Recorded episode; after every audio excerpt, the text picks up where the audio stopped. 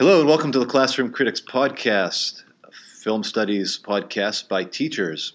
And we're actually in a classroom. We're broadcasting or podcasting from Nashua High School North. And uh, my name is Bill Ivers. I'm joined by Walter Freeman, Hello. Michael Mul- Mulvey, Hello. and Stephanie Boutin. Hi. We are the Classroom Critics. And today we're going to do classic film, uh, unique film in uh, film history, which we'll get to. Uh, the 1975 Academy Award sweeper. Is that All the major awards. all the major awards. One Flew the Cuckoo's Nest, directed by Milos Forman, starring Jack Nicholson, Louise Fletcher, William uh, Redfield, and uh, yeah, it's Brad it's Dourif. yeah. I mean, it's it's you know the cast is pretty uh, profound here. So it's um you know it's let's start with the AFI film list. It's it's right up there. It is number thirty three. I think it's uh, well deserved. It's certainly a classic, considered to be one of the greatest films ever made. But it um it won all five, as uh, Mike was saying, all five major Academy Awards, including Best Picture, um, actor in a lead role, actress in a lead role, director, and screenplay. And there's only two other films that have done that in film history. Um, 1934, you have to go all the way back to 1934 to It Happened One Night, and then fast forward to 1993, The Sil- uh, Silence of the Lambs. Oh, 90, 91, 91, 91. right? So Silence of the Lambs. So, uh, yeah, it's it's um, definitely an accomplished film in terms of uh, awards.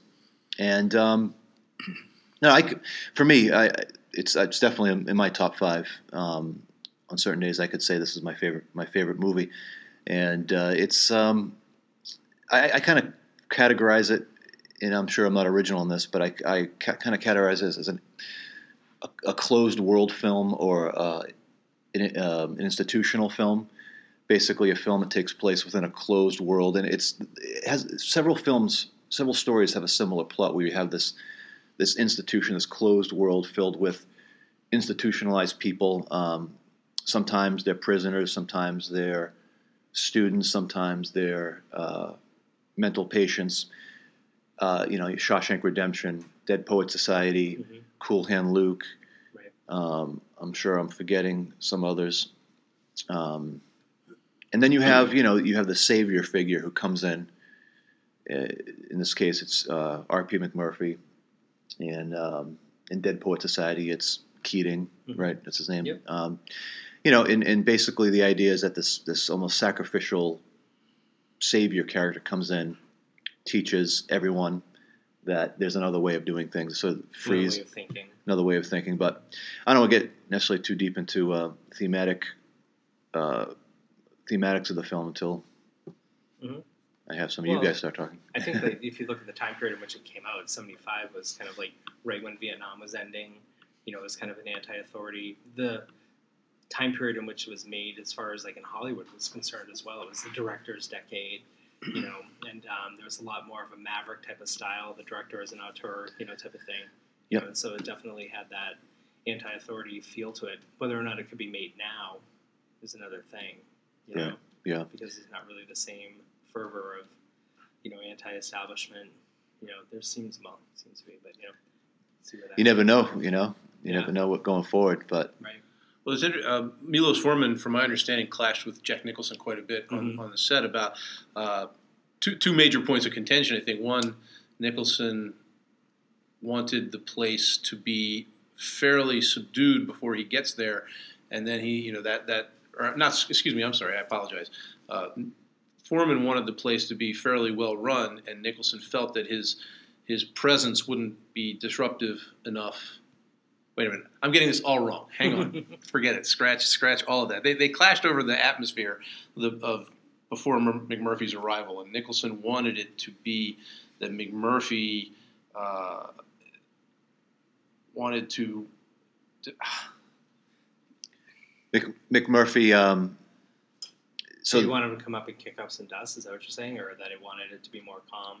Yeah, Nicholson. um, One of them wanted a contrast, and Mhm. one of them wanted uh, uh, wanted it to have been business as usual, and and I can't remember which now. I'm blanking on, uh, Well, this on, you on know, reading about it. I, whenever I watch the film, I you know I watch with students too. Or you remember reminded of the um, Wiseman film? Is it the documentarian of uh, Titicut Follies? Mhm. You know, and um, kind of like the expose, if you will, of like life in a mental institution and how it kind of like changed, you know, how institutions were run. You know, because prior to these films, people you know thought that they were these safe, wonderful places where everybody was treated wonderfully, et cetera, et cetera, and treated like you know animals in a cage is what it ended up you know coming out as.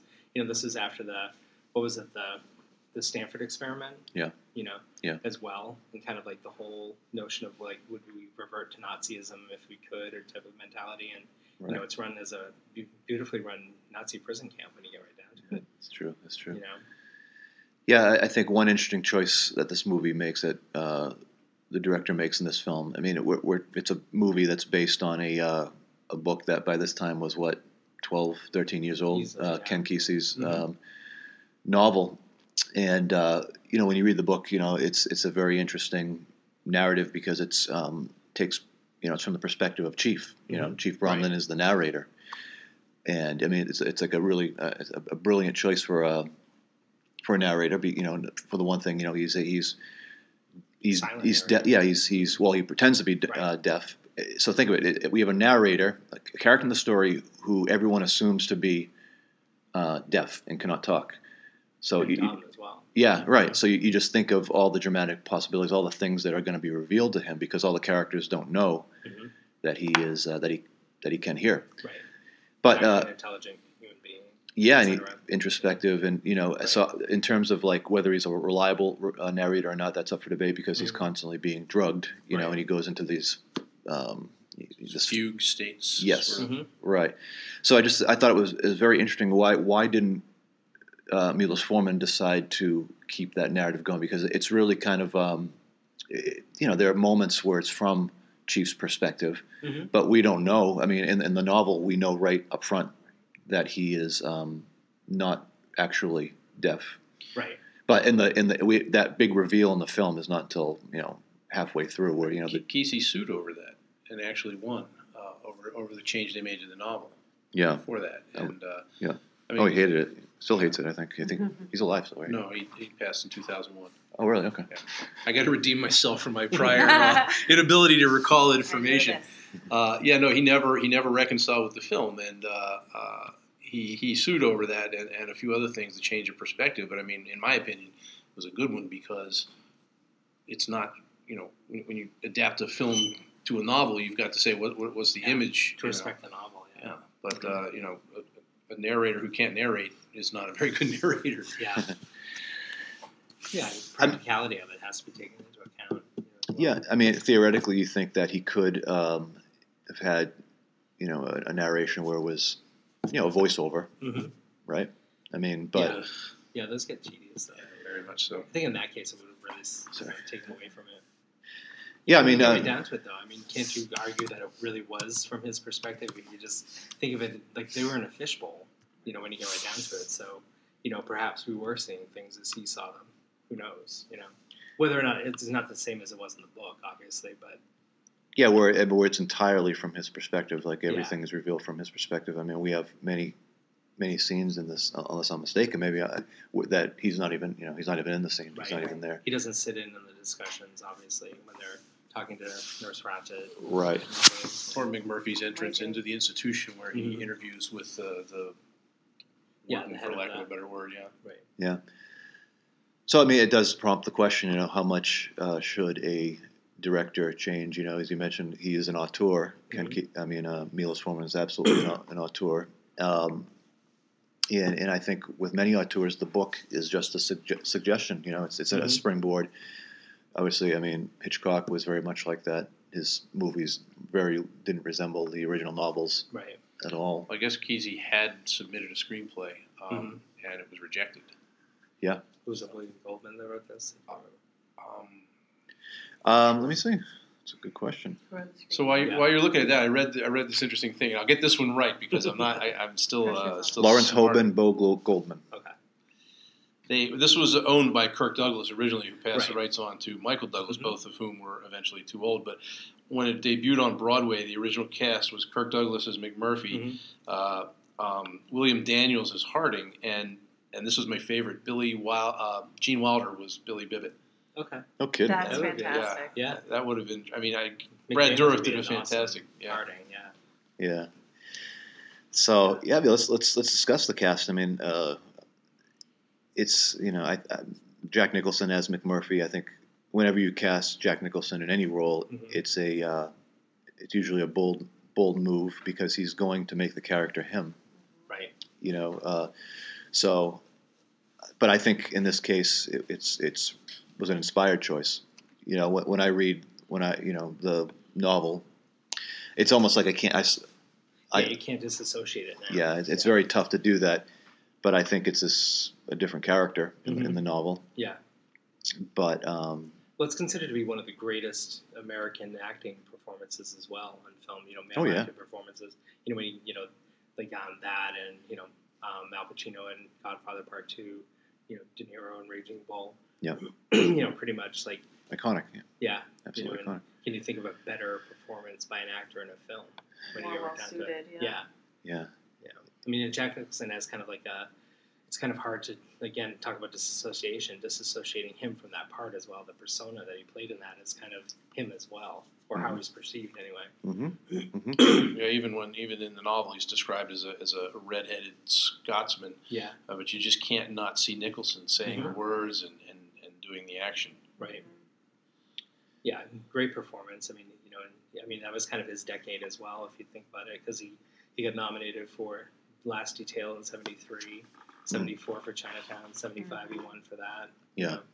When I, you know, this character for me, R.P. McMurphy needs to represent the, uh, you know, the untamed nature of the human spirit, like at its finest. You know, uh, uh, you know, obviously you have a situation where you have a bunch of characters who have been so suppressed, you know, told so many times that, you know, you need to do this, you have to go to the bathroom now. This is when you eat. This is when you take your medication. Just completely um, Yeah. micromanaged. But uh, R.P. McMurphy cannot. That's that's his point in the film in in the story is to you know just contrast you know what they aren't. Right. The- you know, the human spirit can't be tamed. And Well, what he says to Billy Bib- Bibbit, you know, like you should be out, you know, like picking out chicks, you know, and Right. doing all that. So I won't say what he said, but you know, Mhm. you know, like when you get down to it, yeah, I mean, you should be out enjoying life. Why are you Yeah. in here allowing yourself to be institutionalized? Right. You know? Well, from that perspective, I remember going to see this movie when it came out. I was 15, and um, you know, you, there there'd been tough movies and hard movies and this and that. But I remember going. My, my friend's mom took us, and they were a very straight laced Mhm. Christian Oh, family. And I just remember, you know, especially the opening scene where he's being interviewed by the guy as to why he's there, and I'm just squirming, and I'm going, you know, I had never heard a character talk that frankly in a Mhm. film before, to put it mildly. And as, as uncomfortable as it made me, it was also, in, in that weird sense, kind of liberating to see that he was so unabashedly uh, brazen about his his outlook on life, and it really sets the tone when you when you Mhm. look at that entrance interview for for what he ends up doing. the um, so you, it's interesting because when I do teach this novel, and you know when we do the film, you know it, you got to ask yourself when it's all said and done, what's the the message that's being uh, brought forth? It, is it's obviously it's a counterculture story. Mhm. It asks us or it, it inspires the reader, the viewer, to you know question the answers. And, and, and where is that line? I mean, we're, we're all sort of, to, to one degree or another, you know, um, somewhat following some sort of societal expectation, rules. Yeah, well, we all kind of like follow a, you know, we're all creatures of habit. I mean, I often say this to the students. It's like, you know, a bell rings, we get up and walk out and do what the bell tells us to do. Yeah. We're so, you know, we look, look at an octagonal sign that says stop and we do it. You Yeah. know, I said, you know, I say to the kids, doesn't ever strike you as absurd? And, you know, I have to say, like, I'm not encouraging you to go through stop signs, but at the same time, does it ever strike you as absurd? Yeah. You know, A lot of the success of the uh, character, you know, the characters, um, they a lot of the success hinges on them breaking the rules Mhm. and doing going against the grain um, of society of the institution here. And you know, one example I, I kind of bring up uh, some controversy that has to do with Harry Potter. You know, we look back at it now. You, you ask yourself, you kind of almost forget that there was controversy, but a lot of the controversy um, hinged on this idea that a lot of these characters in the Harry Potter saga they succeed based on the rules that they break of the Mhm. school, and you know, and so you got to ask yourself: Is the book actually encouraging rule breaking um, or maybe it brings up the idea of I don't know. Well, breaking the rules of an oppressive society. Yeah. You know. Was it Aquinas or um, Augustine who said an unjust law is no law at all? hmm You know, is that what it's Right. saying? So you're saying with the Quidditch matches, we had one flew over Hogwarts. Thank you, thank I Well, have, what? Oh, go ahead. Steph. oh, I have I have struggles with this movie. And, um, I love this movie. I um, one of those movies that you just remember when and where you were when you see it. Mhm. Um, but every time I rewatch it, review it, um, you know, the gender issues are just it, you know gender issues abound. Um, you There's have no positive female. in the Right. There's no well. There's absolutely that, um, and not to mention that the hero and you know anti-hero, whatever you want to call him, is a complete womanizer, Mhm. and you still have to not. You can't help but like him. Right. And so there's that, and then of course you have the emasculating, you know, Nurse Ratched archetype um, that continues to you know kind of resurface in many films to Mhm. this day. Right. Um, the shrew. you Right, know, the some true sort yeah. old, you know, Mhm.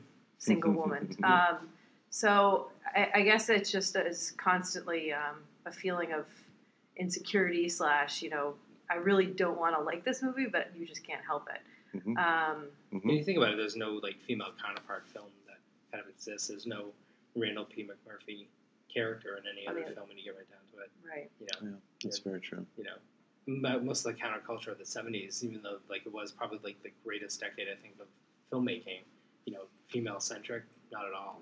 You know, Yeah. they were kind of subsidiary characters. Yeah. Like she, her part actually, you know, Louise Fletcher, I think she's on film for like what about 25 minutes total. Oh yeah. So like she was presented initially as a possibility for supporting actress as opposed to Mm. lead. Right. You know, but she was the lead actress in it, so that's you know she started winning awards as lead from the Yeah. critics and such. I mean, it was so Brando's screen time in The Godfather. Right. Yeah. But I think with certain films, some people they, their their presence is still Mhm. throughout the movie. I think this is the Well, case. Judi Dench was only in Shakespeare in Love for eight minutes. That's right. Beatrice Straight, I That's think, won an Oscar for five minutes of film performance That's and true, network. You know. I mean, this is her world, right? I mean, this is this institution is Yeah. Nurse Ratched's world. Mhm.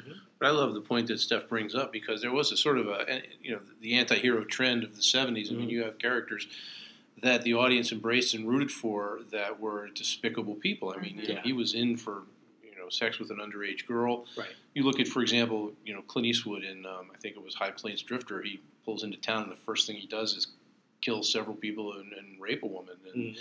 and he's the hero of the film, so to speak. Uh, you know, he's an avenging angel in that Mhm. particular story. But then you, you look at that and you you forget those elements of these charismatic characters, and for that brief shining moment, you know, he is, as you say, he's a savior figure in that world. Saves himself, I think, a little Mhm. bit as well. Mhm. Um, is there, you know, he And he's all is forgiven type of mentality Yeah. with it. Yeah. yeah, and uh, Yeah. Absolutely. but but I mean, I guess that the key to his strength, and I always watch the film, and I, I agree with you wholeheartedly about that uncomfortable aspect, is that he he finds the humanity in these people that are simply Yeah. labeled by this institution. But you know, again, as you watch, I think he himself discovers his own, you know, Humanity himself. Yeah. Yeah. Yeah. in a Mhm. sense. Yeah, Well- because I mean, the care that he gets for somebody like Billy, he probably never would have done before Right. he met a person like Billy. You know, probably would have just How laughed him close off or whatever. proximity forced that Mhm. Yeah. relationship to happen. Sure. But even Yeah. Billy's mother, she's not a presence in the Right. film, physical presence, but she's a presence. And again, that uh, you know, you have two controlling females and, and Mhm. prostitutes, and, Right. and a cou- couple of the nurses. But uh, Yeah. uh, it, it really is. It's when you look at it, there's nothing on paper that would make should make this film work hmm as Yeah. it does. It's absolutely. It- it- What I think a great irony with this with this film is that um, once again it is a, a you know definitely a counterculture story, uh, a humanistic story in a sense. You know, celebrating the the power and free spirit of the human soul.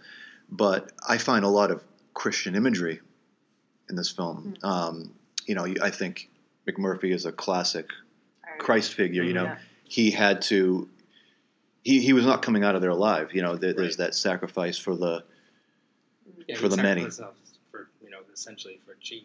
yeah and there's and there's that moment like right you know right after that party at, at towards the end Mhm. where there's that long lingering shot of him next to the uh, the open window which he, he, he could have easily. he could have easily walked out Every time I watch him, like go out Go, of the window. go, yeah. I know, I know. But and the camera lingers on him. Um, and you, you rarely see a, sh- uh, a shot where it's that where, where there's no cuts, just lingering on him, and his, and his expression goes from, you know, kind of like uh, mis- mischievous, you know, and I can't believe I'm doing this, you know, all right, I guess I'll wait, and then eventually his face sort of becomes uh, somber, Mhm. and no no words are said, but from, to me, it's it's almost like him sort of like realizing, you know what, I'm not getting out of here. Can't- I'm, I'm not gonna. I can't. I'm gonna. I'm not gonna last. He, he would go into a world where he was again a criminal, whereas in- Mhm. in this world he is he's the savior. He's Mhm. he's, Yeah. he's Well, he's planning on what going to Canada, which back then, you know, like going to Canada was like going to a toll booth. You know, Mhm. you know. so you know, and I mean that's where a lot of anti, or you know, at that time too, if you think about it, the Vietnam, like a lot of you know Vietnam Dodgers went to Canada as well. So if he- if he's- open border, Yeah. If he's the Christ figure, then you you know his, you know the other the the, the inner circle of Mhm. um, you call them clients in, Yeah. inmates or, or uh, patients are there. Uh, yeah, there is apostles, right? Mhm. And Yeah. uh, you know the doubter. You have the doubter, and Yeah. uh, Harding. You have you know I think Billy Bibbit is kind of like the young like John, you know Mhm. the apostle, and there's even a scene in there, you know, towards the beginning when you know they're playing Monopoly. But he betrays them too when he goes Yeah. into it because he says, There's you know, the- who made you do this? there- Murphy. There is betrayal there. What's I think towards the beginning in the in the bathroom scene when they're all playing Monopoly, what happens when they're all like sort of still like just in that that rut of uh, you know I got to play by these rules and eh, you know he soaks them. It's, it's I, I find it to be a baptism a baptism scene because things start changing immediately after that too. Mhm. Um, Yeah. and uh, she's essentially Pontius Pilate. You know. yeah, Yeah. you know, and then you know obviously the Mary Magdalene figure and the you know Mm-hmm. Yeah. candy. Right. you know so I, I, I see it throughout i can't help but not see it and but what's interesting is it's an interesting fusion with you know i think a a more you know again humanistic mindset because you have the chief you know and his his spiritualism is in this movie too because towards the end or at the end when he what does he say to him after he sort of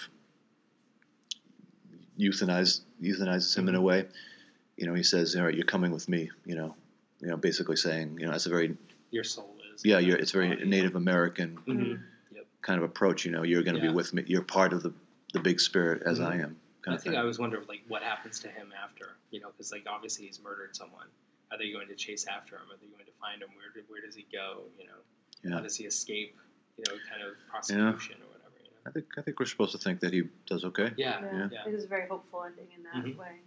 'Cause Oh, I that that scene when that goes through the oh, window. so Yeah. Yeah, Oh yeah. I, I get teared up every time. I, Yeah. You know, you know what's funny? Every time that happens, the phone rings. Oh yeah. No way. Yeah. Classroom. Oh yeah, what a very Guidance. very specific problem for teachers. Yeah, here you go. Yeah. I find a lot of similarities between this. One of my favorite films, I think I mentioned the other day when we were talking to the kids, was Harold and Maude. I find it very much very similar to that Oh, as yeah. well. You That's know, a good 'cause example. Especially like you know, talk about a female protagonist that you know she basically gives him, she sacrifices herself for his life too. Oh yeah, And she says at one point about like, you know, that she used to like to go into pet shops and let the birds go, but you know that was Yep. a thought that was before its time. And she says, you know, prisons are overflowing. She gives a couple of examples, and she says, you know, how the world still dearly loves a cage. yeah. You know, and that's really true. It's, You know, because we put ourselves in cages Yeah. all the time. You know, because it's a matter of comfort. It's- you know. Yeah. But Bud Cort was also up for the Billy Bibbit role, Yeah, believe it or not. yeah, Um, that's a good example too, uh, the Harold and Maude example, because you know why, you know, every, everything in the world in society, not everything, but you know, society, the way it's structured, people's preconceived ideas are just saying that's you should not, you should not be together, you t- Mhm. you two, you know, right. you know why? Well, Yeah. You know, um, Because you're old, because you're young. Yeah, I'm 80 or 20 or whatever. Yeah. His age is never really given. You kind of assume he's in his 20s or whatever. But yeah. I'm I, mean, I, I've always assumed he's of legal yeah, of legal course, age, Yeah. and so Past time you know, why can't you? Why can't there be any romance between you? Right. Oh, because you're old and, and you're, Right. you're- okay. Yep. Yeah. Yep. It's a nonsense, you know. Mhm. So But I want to give Cuckoo's Nest kudos and like, correct me if I'm wrong on this, but they don't do a crucifix shot, you know, and like Yeah. the Cool Hand Luke after he eats Oh, the eggs, they Yes. do the crucifix shot. In most endings of Hamlet, there's a crucifix shot where you know he's lying there with his arms out, and you're like, oh, I get it. Um, They, they don't do it, uh, they, despite the other illusions. it's a little bit more subtle. And by the way, what do they do? Um, what does McMurphy do? Uh, which is not in the book, I don't think. Maybe it is. I, I, my memory um, is failing me right now. But he takes them fishing. He makes them fishers of ah, Oh, Fishes of. Men. Uh, Yeah. And I love that line. That line is very powerful to me. It's a, it's a line I think I, sometimes I, I hope my students get when they watch it. Where he says to one of them, he says, um, I think it might be to Martini. He says, "You're not, you're not a lunatic today. You know, you're you're a fisherman. I mean, what could be more like uh, normalizing or feeling normal than to just go fishing for Right. a lot of for a lot of us, you know? And it's kind of like in uh, um, Shawshank Redemption when he just has his friends, you know, makes it so they can have beers Yeah. on the roof, you know. Yeah. It felt like men. Yeah. so um, I just I love the, the boating scene. You know, it's Mm-hmm. it's it's really cool, and it's he, and it's again it's he's not like he might be a Christ figure, but he's not a saint. You know, you know during that same boat scene, what is he doing? He's going below deck. yeah, you I know, think you know talk about the director as well. and talking about you know counterculture thing. I mean, think of what he you know he was Czech, you know, and he escaped you know Czechoslovakia at the time, Mhm. you know, and kind of probably you know against something that was an incredible institution as well, the oppressiveness of the you know communist dictatorship in there. Yep. So it probably was something that spoke to his heart as well. yeah, You know, bit- perhaps it's like you know Yep. the reason why he wanted McMurphy to be the character that he was. yeah, The kind of focus in the narrator of it too. You know I totally see that. you know. Yep. Because he was very, you know, he wasn't very prolific a director. I mean, you know, like he only had a few films. I mean, the films that he made were amazing. You know, Yeah. this one, Amadeus. You know, Yep. People versus Larry Flynt, Valmont. You It's kind of like Kubrick in that way. Kubrick does not have a long Right. filmography, but Mhm. the ones he does have, yeah, or Terrence Malick, or whoever it may Yeah. Yeah. yeah. Mhm. So I don't know any. Uh, oh, I'm sorry, Walt. Good. Oh, Oh, oh, I was just going to bring up. I, I I love the supporting cast as well. Yeah. Uh, you Oh, yeah. it, Right. Yeah. Christopher Lloyd, Danny DeVito, Yeah. William. Uh, was it Play the game, Harding. Play the game. Yeah. It's great. Well, it's Oh, easy, you know, because like I mean, the kids don't, you know, Danny DeVito's in it. The only reason they know him now is because he's on It's Always Sunny in Philadelphia. hmm you know, which is really kind of sad. But I mean, it's yeah, I like that show. But you know, um, you know, likewise, Christopher Lloyd, you know, from Back to the Future or whatever. You know, the um, is it Schiavelli, the one that's Yeah, uh, he's kind of the tall, sort of uh, Yeah. spooky looking guy. He's, right? He he always was the plays go- creepy ghost parts. in Ghost. Yes, He was he in is the Ghost. ghost and ghost. And he Yeah. was also the science teacher in Fast Times at Ridgemont High, Yeah. which most of them, a lot of them have seen. I wouldn't say most of them, but Mhm. you know, so there's, you know, they went on to bigger, you know, not necessarily incredible careers or whatever, but you know, familiar. Yeah. Very familiar. Yeah. You know, Michael Douglas was really good friends with Danny DeVito for years afterwards. You know, I just laugh every time I watch Taxi with uh, Christopher Lloyd and Yeah. Danny DeVito in it. Yeah. I remember them. well, talking about a cage, you know, because Yeah. Louis in a cage in that one too. Right. Lane says to him at one point, "What's the matter? Don't they feed you in there?" You know, whatever. yeah. Yeah, I mean, great cast. It's, you know, it's yeah, the performances. I mean, I guess perhaps um, if you're going to show this as a representation of how the mentally ill are, I mean, I'm sure you can find some. uh, You Mm-hmm. well, can, there were actual patients in the movie too. yeah, You know, yeah, like most of the peripheral people in the scenes were actual mental patients. you yeah, know. yeah. And it was filmed at what Oregon State Hospital. Yep. Yeah. Yeah.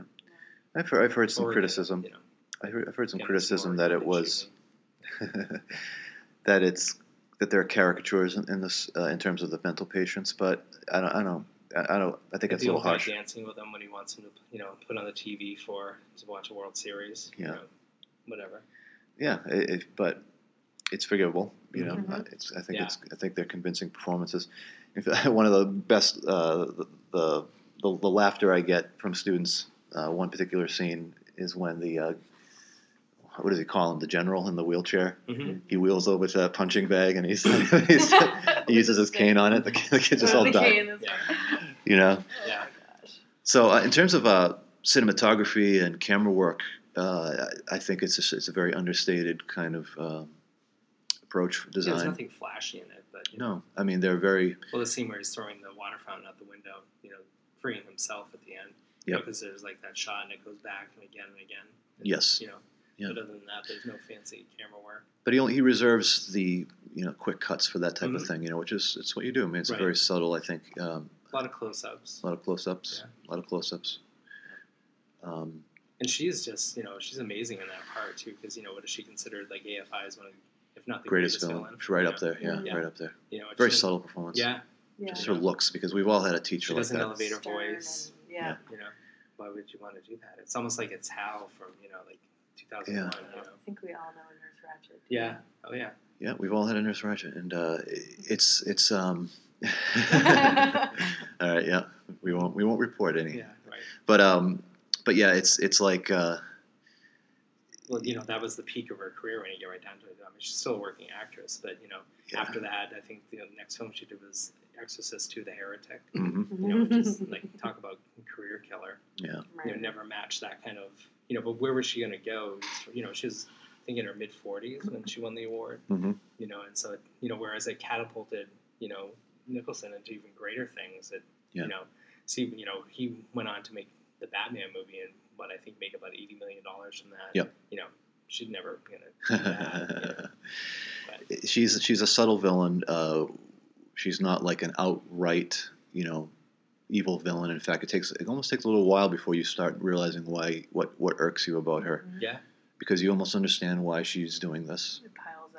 It piles up. Yeah, yeah, it does. And eventually, she when you see that she's losing control, that's when she her her evil nature really does come out. And I guess maybe you got to ask yourself: Is she an evil? Is she Mhm. evil? I don't know. I mean, she's she's doing what think what she thinks is best. Uh, she's trying to keep firm control, uh, and she makes a, a decent argument when McMurphy wants the music louder, right. uh, or um, doesn't want the music. Doesn't want the music. doesn't want the music louder, or the you know the ball game. No, it's the, he, he wants to watch the World Series, and he's trying to get There are uh, 18 patients on this floor. right. You know, And, and uh, you know, order and routine matter a great deal, Mm-hmm. right?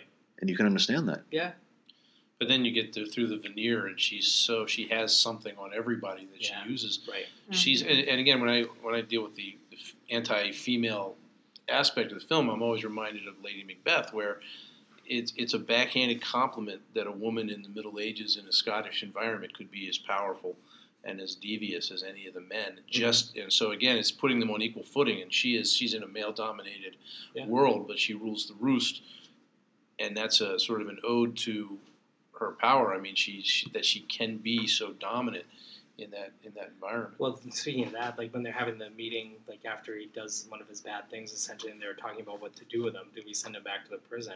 And you know, the, and they say ironically, the one that has had the most impact on him is Nurse yeah. But she's, if you notice, like in the scene, she's on the periphery of that. She's not seated with them. You don't even know she's there till that Right. line. until that. Yeah, that's you, Mildred. You know, Mhm. and then she. Then I think if we just pass him off and we're just sending him, you know, because there's when the little puppet strings come out. Like I'm going to keep him here, Right. and you really have some fun with him. Yes. But again, I, she does seem like she's trying to do the right thing. She's, you know, she's not trying to pass the buck on to somebody else. She wants. But she to, realizes he's not Yeah, criminally I mean, insane. at that point, you're just Yeah. like, okay, you're manipulating the situation. Right. Like, let's get him out of here. Um, You know, she could have easily had her order restored. mhm. Like, get him out of here. He belongs in prison. hmm You know, but she knew that he'd get out of prison. You know, Mhm.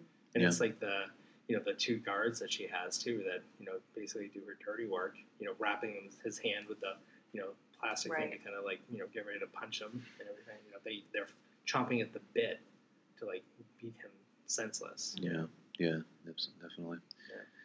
And uh, you know, you can tell, yeah, when things start to unravel for her, it's it's it's slow, it's subtle, but eventually, I think, really, when it hits the fan is during the um, one of the meetings when you start to see that some of the other patients are taking the cue from McMurphy and rebelling in their little way, especially, I mean. Cheswick, you know, it's like you know, I, want, my cigarette. I want his. He doesn't want anyone else's. He Right. wants his. I'm the, I you know, ain't no little kid. Yeah. You know, and that's profound because he want he's he's tasting that freedom. who P.S. could go out into the world and have his cigarettes whenever he wanted to. That's You true know, too. You know, it's like, you know, I, I, that's always amazing. It's you know, kind of like the whole thing with the window. Just go out the window, leave. Yeah, You know, be free. they're afraid, Yeah. and they're be, and they're actually being taught to be more afraid. right. In ironically, in this place, and and, and uh, Chief is so afraid where he didn't just want to retreat into the institution, but he wanted to retreat even more within the Mhm. institution into himself. Right. Mhm. So he's making. You ask why would he pretend to be Mm-hmm. deaf? Well, the whole thing with the cigarettes is she didn't want to give them to him because they were losing them all to McMurphy and the card games or whatever. Yeah. And you know, the like one of Danny DeVito's only lines in the movie. How are we going to win him back? yeah. When you right down to it, like that's you know reality. Like, who is she to keep their cigarettes? Yeah. If they want to lose all their cigarettes, that's their prerogative. That's right. You know, That's a good that's point. the world. But I like, um, you know, you had said one of the criticisms of the film was the caricatures, but but they're really not because all of them. I mean, you know, Murphy's not all good, not all bad. Ratched's not all Mhm. evil. Right. Um, the And Harding is smart. right, You you know, know. but the inmates or the, the patients actually all are there for very solid Mhm. reasons. They, they cannot cope in the outer world, but they're not being given the rehabilitation. Harding's character always cracks me Mr. up. Mr. Harding. Yeah, you know, what do you think of? You know, was he saying? You know, the I'm a ballerina, whatever. He was saying, you know, like fruity or whatever. Yeah, that's hilarious. I guess that guy died of cancer like right after the film. Yeah, You know, because he never revealed that he had cancer the whole time that they were filming. that's true. Yeah, Yeah. great performance by him Yeah, too. I mean, yeah. man, yeah. Um, so favorite scenes? Any you want to point out? Uh, any scenes that stand out to you? I mean, there's so many of them. Every scene is pretty iconic. I mean, I love Scatman Crothers's character in that movie. yeah. Yeah, just like, I'm trying to do my job. mother." Oh God, yeah. Beep. yeah. Save me some editing work here. Yeah. You know, you know, and then they went on to make The Shining afterwards as well. Yeah. Jack Nicholson, you know, That's right. Yeah. That's, that's true. That's true. you know, and his characters, that whole scene is hilarious. Yeah, it's fantastic. Yeah. Yeah, at the end there. I Yeah. like um, when he teaches the chief to play basketball. was just Mhm. Oh, that. I took your scene. I'm sorry. no. It just, it, you know, that's That's just so one of those ones where you really start to see that he's, you know, he he has an impact on the most impenetrable Mm-hmm. patient there, and and you almost get to see, you know, I think there's a reaction shot to Chief after McMurphy walks away, where you you start to see there's something there's something there. Clicking. Yep, definitely. And I love when he comes back at the end. Um, not the very end, but the first time he comes back from the the electroshock Oh, therapy, and there's a sh- the one little shot of Chief um, very subtly smiles, like, oh, Right. you know, I'm so After glad. he realizes that he's when he winks at him. Yeah, Yeah. yeah. And it's just it's a touching, touching moment. That, that relationship there, I think, is very, Or even when he moving. offers him the juicy fruit, you know, and then that's when he first, you know, talks or whatever. yeah. You know. And I don't think he, I don't think McMurphy changes the whole institution, but he saves a few of them. I think he saves Chief. Uh, I think a few of them might learn a bit about themselves and what it means to be free. But I mean, you got to ask yourself when this movie's finished, is everything status quo again at the end? Ratched never has her. She has the she has a neck brace on, Right. right? And she never has her control. I'm sorry, Steph. I, I took Oh, your don't, scene. don't apologize. That's a good I one. have a couple. Uh, Let's hear it. You've already mentioned the, the boat scene, the fishing Mhm. scene. Um, just the the comedy to come out of that is Yeah. just you know you're rolling on the floor laughing. Um, when Through he's the eye? driving the boat and Yeah. it's going around in circles and it's just like Cheswick. I- And he comes out with his pants down and everything. Yeah, it's hilarious. The one guy who's like playing with the guy's eyeball Yeah. yeah. through his eye. hmm He's dead. He won't feel it. it's like so classic. I that scene. Um, but yes, the basketball learned when he learns to play basketball for the first time. You actually start to see him. Um, the characters, you know, they're learning. They're they're learning to be actual, you know, thriving human being. Well, not thriving, but they're becoming. They can becoming actually beat the cards. right. Mhm. Exactly, and Yep. they- they don't have to be in this isolated environment. They actually could be surviving elsewhere in a different situation. Um, Mhm. I like Candy's character too, to some degree. You know, The 'cause- party. yeah, but even like before, she's like, "They're gonna put you back in the can." You know, just kind of like you know, they're- it's true. Yeah. it's what's gonna happen. You know, and I mean, then she gets on the bus. She goes, "So all you guys are crazy." You know, kind of like, All right. Yeah.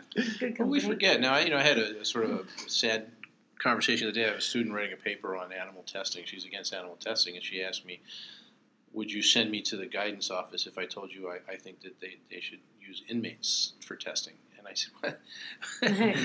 Uh, we had to have a, a long conversation about that, and, and I actually didn't let guidance know about it. But I'm just saying, you know, these are folks they've, they've committed a crime, but they have rights. You can't Yeah. take the rights away from them. And uh, you know, but she said, "What about the rights of the animals?" And I said, well, you know, two, two wrongs aren't making a right. But that's one of the things that McMurphy does is he finds their humanity. He doesn't Mhm. treat them as Right. He doesn't treat them like they're crazy. He doesn't treat them like they're outcasts of society. They're people you hang around with at the bar or Yeah. whatever. Probably get into fights with or whatever. Mhm. Maybe you know the next day love them or whatever. You know. Yeah, and you know he, he wants to take them fishing. He wants them to watch baseball. I mean, think of it. I mean, as Right. a, as a symbol, you know, f- um, freedom, Right. America, Mhm. baseball. You know, it's just. I think it's a re- some of these motifs in the film just are, I think are really striking to me. Yeah. You know, so And I think the impact of the year in which it came out too, you know, because it was kind of a not a great year, you know, uh, film wise. Like, well, another iconic one that came out that year, that was counterculture, was like Shampoo. You know, that came out the same year. It was Yeah. kind of like that counterculture type of movie too. But Yep, you know, I think like he won against people like um, what was the guy's name? The one from Shawshank Redemption that acted it, James Whitmore, and Give Him Hell Harry. Uh-huh. that was one of the performances that won. You know, like Maximilian Schell. I want to say the man in the glass booth. I would think he was nominated against him. So it wasn't you know like uh, there wasn't a ton of great performances that year, but his performance is so you know sticks out so well. Oh yeah. You know, and I mean he's won what three Oscars. You know, one of the only people that won both supporting and hmm lead performance, and you know, great actor in general. Certainly is. Yeah, certainly is. My uh, one of my favorite scenes. It's tough to pick one, but um, yeah, I like I like when he first arrives. You know, I think it's probably the first meeting that he's sitting in. You know, and interestingly enough, he doesn't say a word in that meeting, but the lines are clearly drawn in the sand where it's um, you know McMurphy's playing with Chewing gum in the classroom it. because if they could trivialize all of well, I'm, I'm in the meeting. Um, oh before the group. he's been moving- the group meeting um, when he's sitting among the they're in a, they're in a Oh, circle. okay. And They're, Nurse Ratched actually calls on him. Okay. they're in a circle. Um, he's just Or- He's get He's what just sitting there. He's just sitting there. He's playing with cards, yeah. but he's playing with the cards rebelliously. And he, he- we've all had that sort of student in the class who just sort of does something that is like borderline re- Mhm. disruptive He and knows rebellious. how far to go, yeah. Yeah. And and you gotta love it. You Yes. to Oh yeah. yes, You know, because you want kids to have a little bit of a spirit. If you don't, You you, know, know, right. Yeah. And then the naked playing cards, which is probably Yeah. contraband there, you know. And uh, you know, and it, it, by the time that scene's over, it's clearly okay. It, it, McMurphy's almost saying like, okay, it's you versus me, Mhm. and they're sitting like opposite sides of the, of the circle. Right. Um, Who's yeah. in charge of this meeting? right, Yeah. right. And I think it's the meeting where um, she's trying to get everyone to talk Mhm. about. Um, it might be I'd an, really like for or you to write in my Billy's. journal. yeah, You know, that so and so started the discussion. today. yeah, that's You know, right. Chas Cheswick, and he's like, no, uncom- yeah. Yeah, yeah, and you know, it's what a vicious way though to get control over someone. Um, Nurse Ratched and Billy, you know, using her his mom against him. Yeah. time and time again.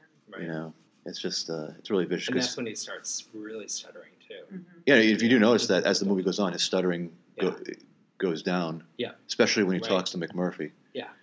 and that's a clear symbol of him Right. just feeling freer. I mean, st- you know, obviously stuttering is a problem, but sometimes it's a ref- it's a reflection of Yeah. anxiety Situation. situations. Yeah.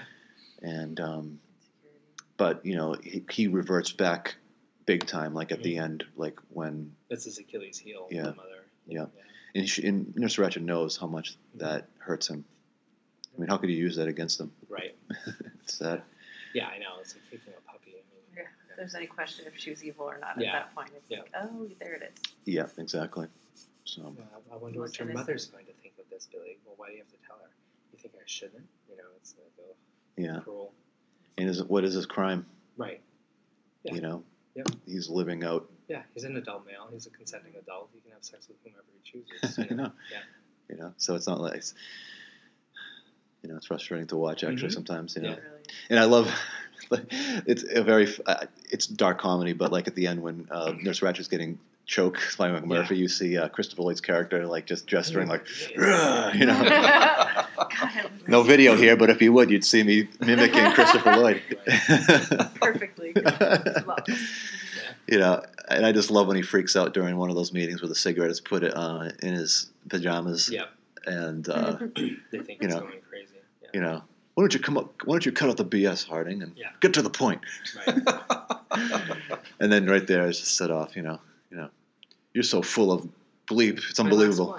But he would That's he would go on to have a successful career converting DeLoreans into time Right. machines. Yeah. you know, it, it worked out for his character. And discovering gigawatts. Yeah. I Jim for a number of years on Taxi too. You know, Oh, his character was awesome. that You know, what does the yellow light mean? Slow down. Whoa. Sorry, It yeah, was great. I loved I loved his character in Taxi. Taxi was yeah, it was just you know. tremendous. Well, the guy who created Taxi then did um what uh, what you call it? Tears of Terms of Endearment. James L. Brooks. Yeah. Did, did Cheers as well, I think, right? He was I think um like one of the producers or something. Okay. Yeah. All right. yeah. I, I think we'd be remiss to not mention the uh, the score in Cuckoo's Nest. I mean, talk about a unique choice. It's uh, it's a it's a theremin it's a theremin, um, a very uh, which I, I don't think it would be a mistake, but it's a, a- electronic. Uh, it's tough to describe. Basically, you're you're playing a a- an electronic frequency or impulse. Um, I don't know the science of it. I can't. Uh, but if you were to see it, um, it's basically you're sort of using this frequency coming out of this uh, device to make a, a pitch, and uh, that's the lead instrument. I think, I, I'm, if I'm not mistaken, it's either that or someone's playing the saw. Mm. well, I, and I, I read my Internet Movie Database before I, I You did? one of these films. And do you, do you know who recommended him to do the score? This is obscure trivia. Don't trivia. mess this one. Um, I know, right? Thank you. Yeah. Who? Art Garfunkel. Really? Yeah. No kidding. Wow. Yeah. That's Well, the other they thing he did. But, well, they had done Carnal Knowledge together. Yeah, whatever, with right? yeah, Yeah. him and Nicholson. That's yeah. pre- that's pretty cool. I mean, because I mean, would I wrong- be wrong to assume that it sort of carries over the theme of electrotherapy? I don't know. Yeah, very Maybe, nice. perhaps, Maybe. elec another electronic device to make something beautiful versus the other one doing Well, think of like harm. you know, it reminds me of like Muzak. Remember Muzak? yes. You know, like in elevator music and you know grocery store music before they actually have like you know satellite radio or whatever. Students, look up Muzak. Yeah, yeah. Yeah. I Just think kind of like that anesthetizing type of you know sound that's a that. yeah, yeah. I can. It, it gets And it was meant to be psychological. Yeah. So that, you know, in grocery stores, you'd be My dad used to listen to it on the car radio. no, really, Oh, I know. What? yeah. My dad used to he, vol- he listen to voluntarily listened to it. You buy more groceries, you know, as a result of it too. So Wow. talk about you know manipulating. That's you know, that's so, yeah. very true. Yeah. I, I can do the girl from Ipanema in Yeah. music So that's just what I was thinking of. Actually. yeah. It's a great song, but you know, it's you know, It's a very sexy just- song, and all of a sudden it's like, well, Right. there's that now it's just the life yeah, now it of put, yeah. puts me to to Yeah. sleep. I, I've heard Beatles songs. yeah. done That's sacrilege, yeah, right Yeah, there. right. That's a, But I remember like the you know, coup de grace for me was kind of like I remember hearing uh, like a New Order song or something like that, Muzak, and I'm like, oh god, here we go. That's when I know the end of the you know the apocalypse is coming. No, I, I once heard uh, "Sympathy for the Devil" Yeah. on, a, on, a, on an easy listening station. Right. Exactly. Yeah, I know. you know you're old well. Yeah. So how would you like? Okay, I, I find it hard to criticize a film. I mean, you can find there is definitely an anti-feminist or anti-female bent to it, but I mean, there's there's nothing. It, it's it's uh, it's not cliched. It's Mhm. original. It's it's complex. I mean, what what else would the critics say other than maybe some of the carica- characters are caricatures, or it doesn't treat these female yeah, and if there was very like well, a sympathetic female character in there, would have ruined the yeah, movie. you wouldn't have Yeah. had You know what I mean? standalone. And like we were talking about before, can every movie be everything? Mhm. You know, True. it doesn't have to make a feminist statement. Nope, Right, it you doesn't. But it's Yeah. a struggle for the audience. Yeah. Um, I had a question for the ending of the film. What do you guys think of the? You know, we were talking about the music and score and things like that. Um, you know, the, it's like cue the Indian music when Yeah. it starts the drums, but it's not. I don't find it Offensive. offensive. I don't look at that and say, "Oh, that that was a mistake." Well, the fact that he calls him chief too. I mean, Well, you know, yeah, it could be obviously there's that, but, but- you know. it was it was it was motivating come the Mhm, end of yeah. the film you are inspired um, but in the same sense when i think when it starts every single time i re-watch the film i'm like i start to cr- cringe and then all of a sudden it's just like oh it's okay it sounds good it's Mhm. it works. it works Yeah. it does work so Yeah. i was going to pose the question to Yeah, I mean, yeah, yeah, no, I think it's that's a good point. I mean, I think it's an interesting fusion of a couple different s- styles. I mean, to put a theremin over, tri- you know, Indian tribal traditional Mhm. drums, that's that's very different. And then it sort of kind of crescendos into a more typical score when the uh, when the th- the thing when is it that goes through the window, the fountain. The fountain, fountain, yeah the water fountain. Yeah, biggest fountain ever Yeah, yeah, it's just heavy marble. like all the yeah. different knobs hmm you're right. So I think it was just like a, if it was suddenly just a straightforward, you know, Native American music. then you sort of like roll your eyes at it. But it, it is it is subtle. I mean, um, perhaps you can even say it's refreshing to have something non-Western. Uh, Mhm. well, you know, the same like ang, you know Anglo-Saxon, Right. You know, typical movie score music, and you have some Native American flavor in there. I think, you know, I think it does it justice. Um, I remember the first time I saw this movie was like when I was 13, I want to say, because um, I remember all of a sudden they started kind of digging up our street and